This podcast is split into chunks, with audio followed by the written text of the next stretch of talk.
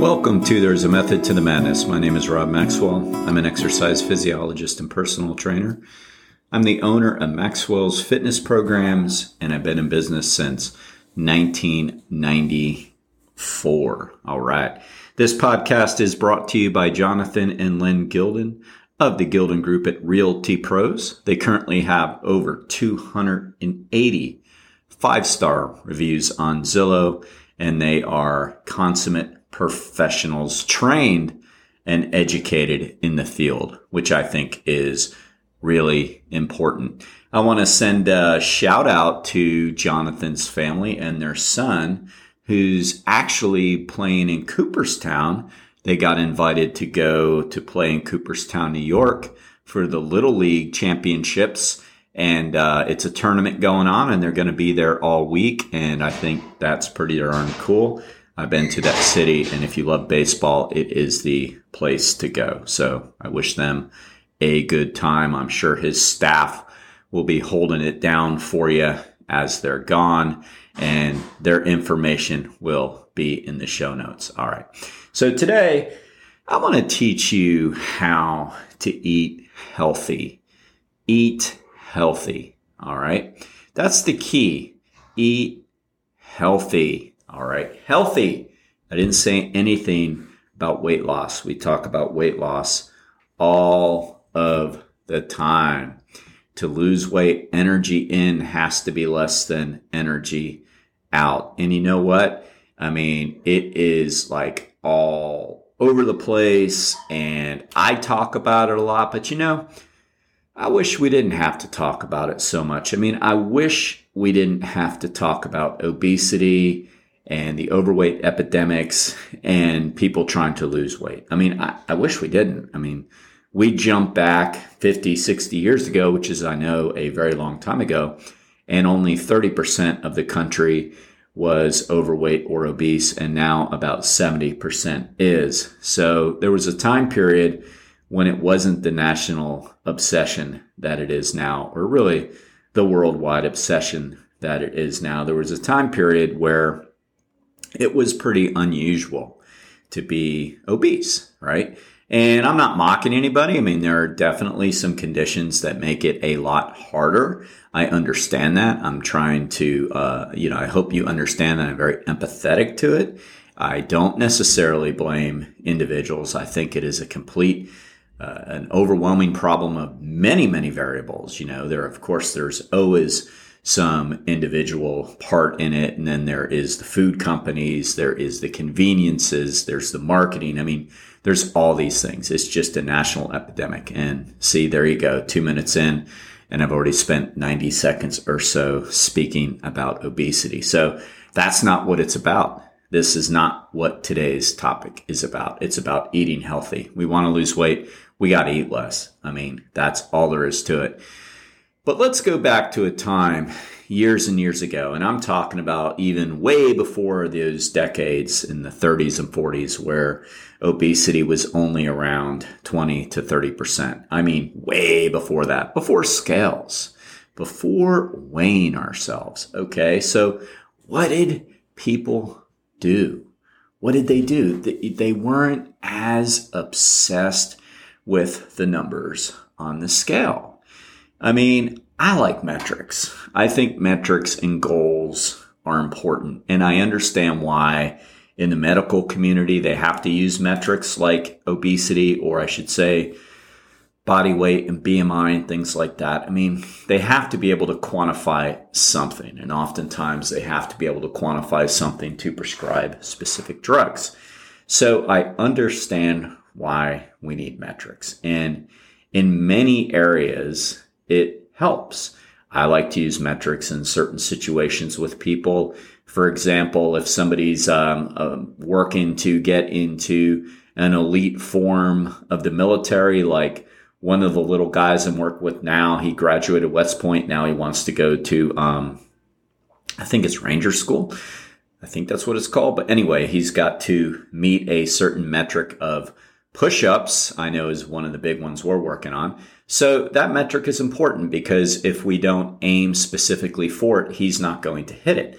So there's absolute metrics that I believe in, but what if we took all of the scales away? Then how would we know, right? And if we go back generations, I mean, vanity has always been a part of our DNA. It, it just always has. You know, you can put vanity right up there with survival of the fittest and competition. That is part of our DNA. So to tell somebody to not be so competitive or to tell somebody to not be so vain is literally going against the DNA in many aspects because, you know, and, they show it even in, say, like gorilla, in the gorilla, um, what do you want to call it? Uh, you know, in, in their natural habitat. So not even being kept in zoos, which I'm not a big fan of, by the way, but in their own natural habitat, they can show that competition and vanity is very, very important for them for natural selection and passing on their gene. And it's actually very entertaining to watch, but you can see the male gorillas kind of run back and forth, flexing their muscles and kind of pushing the other gorillas out of the way to try to lure over the female gorilla. And I believe it was something like one in 10 get chosen or something like that when I looked at this. And, uh, you know, so 10%, I mean, that's, you know, that's not a very high number.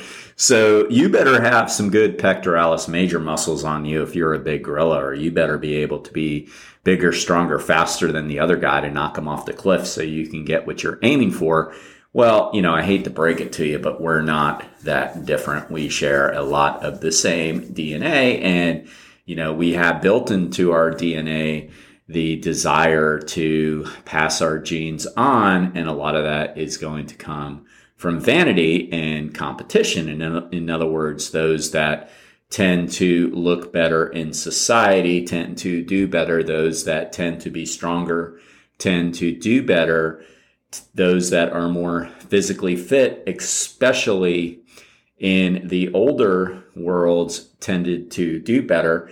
And just because it's not a huge part of our lives now, like we no longer need to be able to walk 100 miles a day to get to a safer area like our ancestors did, or just because we don't have to scale a tree and get to the very top to escape a predator, or just because we don't have to have the most uh, attractive body for the mates out there in the jungle doesn't mean that these things aren't still built into our DNA. All right. So, what did we used to rely on? We used to rely on those kind of natural qualities of health. And the skinniest and all that doesn't always translate into the most attractive, the most fit, and the most competitive. So I don't know that body weight would ever be used as a metric when we are talking about what is true to our survival, but what is are the things that I already mentioned. So what would we do different if we threw that metric out a little bit and just focused on being healthy. Just really focused on being healthy. And think about those things that I just described that's naturally in our DNA to be healthy. So, again, there's the attractability part, right? Well, you know, we use weight a lot, but when we look back at some of the people that we put up there as like super attractive, like if you're looking at the male perspective to the females or, you know, whatever you're into, which I really could care less about. You know, then we look at, say, like Marilyn Monroe. Well, she wasn't the lightest person in the world, but she was the desire of many, many, many people. So she was obviously attracted, attractive to most people. Or you can maybe look at Arnold Schwarzenegger if you're into the, say, bigger physiques and, you know, his weight was up there and you probably couldn't even guess what it is because it didn't really matter to you. a little later than these two, we can look at Gabrielle Reece, who was a volleyball player who was considered to have the perfect body at one point. And I used to shock my students when I would show them a picture of her and ask them what she weighed, and they would all say like 115 and something like that. And I said, Well, I hate to break it to you, she's 170 pounds because she's six foot and whatever. But the point is, it never even came to their mind that what you know they were thinking well attractive means light. But that is not always true. There are so many variables with that. And if we were eating healthy for our vanity which is part of our dna so i'm not saying don't be vain. It's obviously how we handle everything right?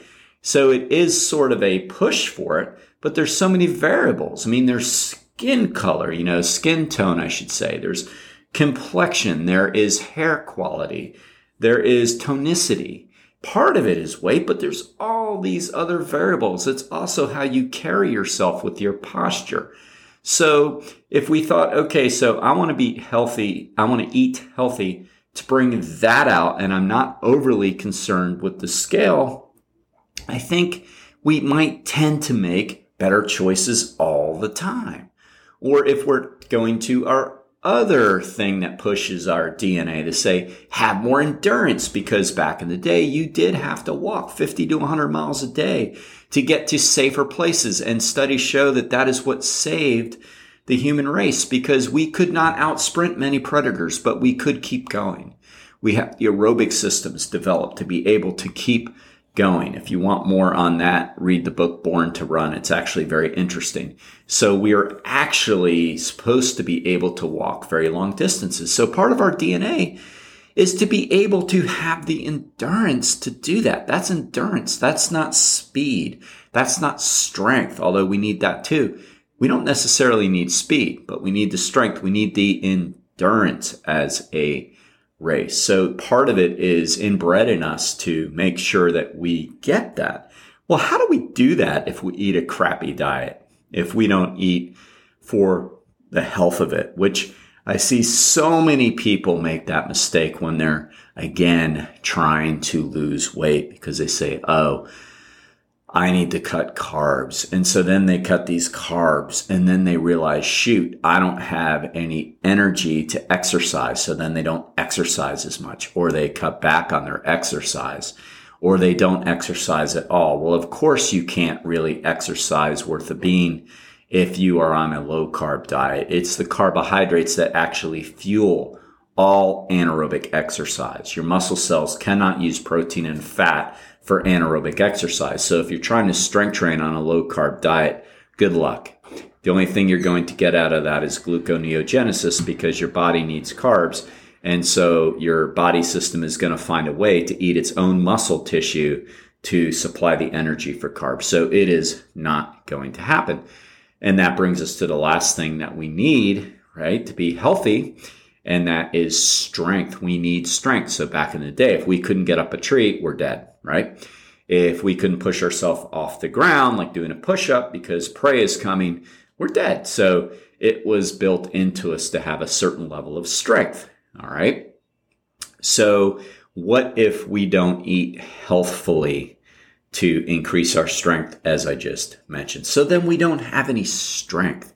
So if we thought, I need to eat healthy because I want to have a good complexion. I want to have good hair and nails.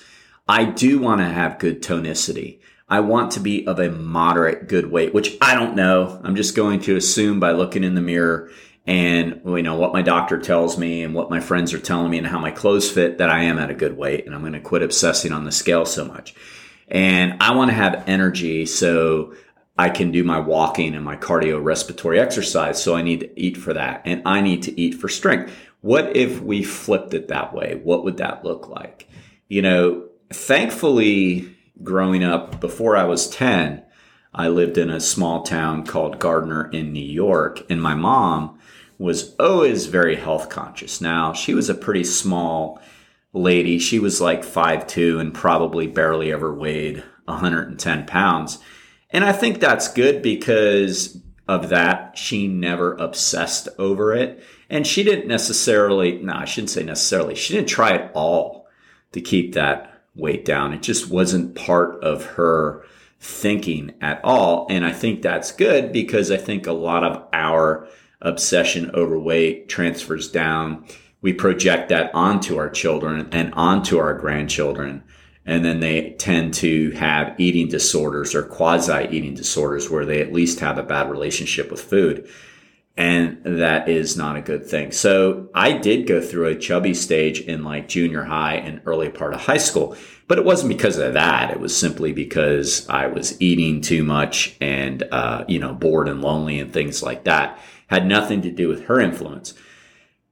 Her influence was always to eat healthy. Like it wasn't about weight control. So I can remember living up there and she would drive to this place called the mill she would drive me before i was uh, able to go to school yet and we would go to this place called the mill and it was this place that um, you know made its own bread so she would get these healthy breads and she would get all these you know literally homemade peanut butters that you can get at publix now like she was into this in the early 1970s right she was just into that she kind of came from that movement a little bit thank god because i think it really set me up for the right way to think because so often, at least in my house now and growing up, it wasn't about, oh, eat this because it's low calorie and it'll help me lose weight. It was like, no, eat health foods, like health food. Remember, it was really called health food stores for a reason, you know?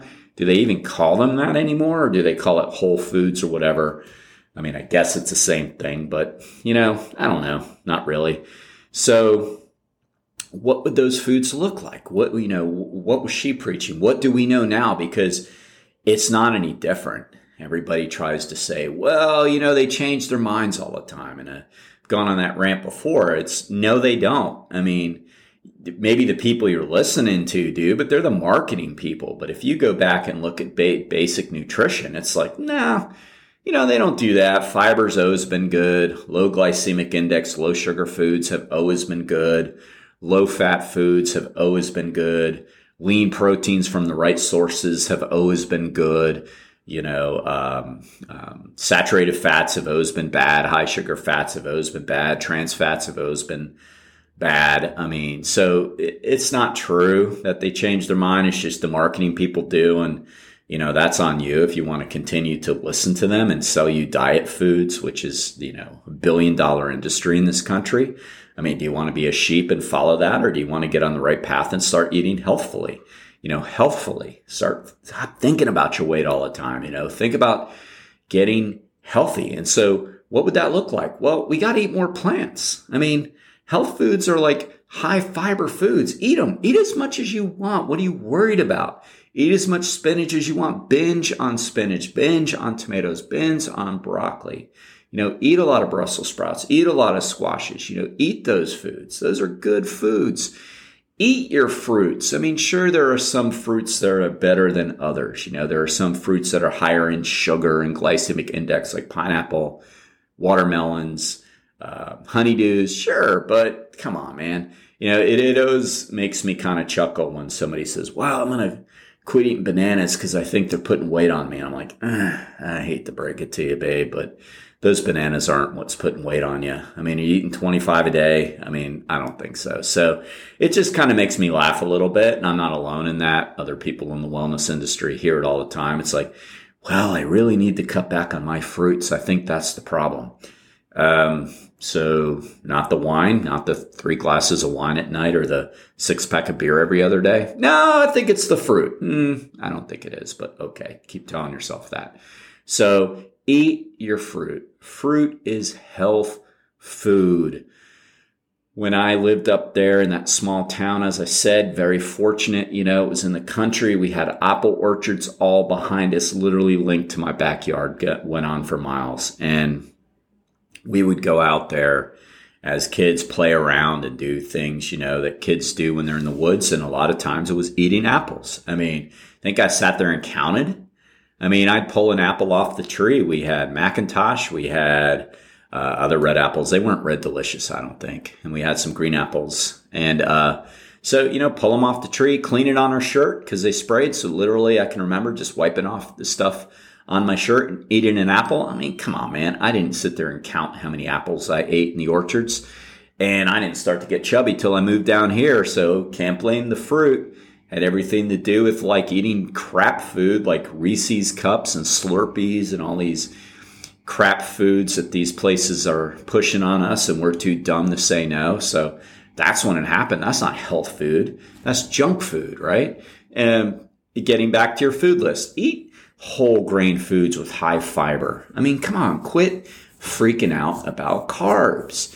It's not the carbs that's doing it. There's a big difference between whole grain carbohydrates with high fiber and sugar. Quit lumping them together. They are different. Eat high fiber foods like high fiber breads, legumes, rices, quinoa, couscous. Eat that stuff. It's health food. Come on, that stuff isn't making you fat. And when people like then go out and they grab like sandwiches at a McDonald's or a place like that, and they're like, oh, I'm eating low carb. It's like, really? Come on, say that to somebody 30 years ago, they'd laugh in your face. I mean, we've just gotten so blinded to what is good food and what isn't. Then get your good natural sources of protein. I mean, the only difference now is we have to be more careful because unfortunately, due to factory farming, which is, in my opinion, you know, a terrible thing because number one, the animals are mistreated. And number two, it's pumped through so many drugs, pesticides, and hormones to keep them alive that that is being passed on to you. So health foods nowadays are not going to include those. So, you know, try to eat everything you can free range. I mean, that is health food. Go to farmers markets, go to lo- local markets, go to places where, you know, the animals are bred the way they're supposed to be and raised the way they're supposed to be. I mean, those are health foods too. Personally, I'm plant based. I get my protein from uh, plant based sources, but the key is we know that saturated fats and all that are not health foods. You know, eating a hamburger, I'm sorry. You have to know that that is not health food. Drives me nuts when I'll have somebody say one day, well, but I didn't eat the bread. It's like, no, but you did eat the 42 grams of saturated fat. So nice job on that. I mean, once again, just getting manipulated by the diet industry. But you know what? That's on you because there's enough good sources out there pushing the narrative in the right direction. You just have to know how to listen. All right. So go through the day thinking about, I'm going to eat to be healthy today. I'm going to eat to be healthy. I want to have energy. I want to have good glow to my skin. I want to have good nails. I want to have good hair. I want to be able to keep my posture up because I feel good about myself. I don't feel bloated. I don't feel guilty. I feel good. I want to have energy for my workouts. I want to have energy for my day. I mean, so many people complain about not sleeping and then you look at their diet and you're like, well, no wonder you eat like shit. I mean, why would you sleep good? I mean, your body is processing all these hormones and crap foods that are going through your system because you ingested them. Whether you took it in through, again, eating, you know, meat that's been tainted with stuff or, or sugary foods and drinks that you got at Starbucks that are tainted with stuff. I mean, you're not going to feel good when you don't eat good. So I really, really, really want you to eat for health. At least consider it. All right. All right. Thank you. Thank you. Daytona Beach overhead door. Jeff and Zach Hawk. They're the owners here locally, which means if you get a door from them, you're getting local service. It's not like you're getting it from one of these big companies who you're not even get somebody on the phone if you call and order a door. You know, forget about it. And uh, currently, uh, I work with both of the Hawk father son team, and Zach is currently working on eating super healthy himself. And you know, when he's eating healthy, he notices it throughout his day when he works. You know, and he works his butt off. Both of them do. So if you really want the best garage doors around, give them a shout. I will put their information in the show notes. All right. Be Max Fit be Maxwell and eat for health today.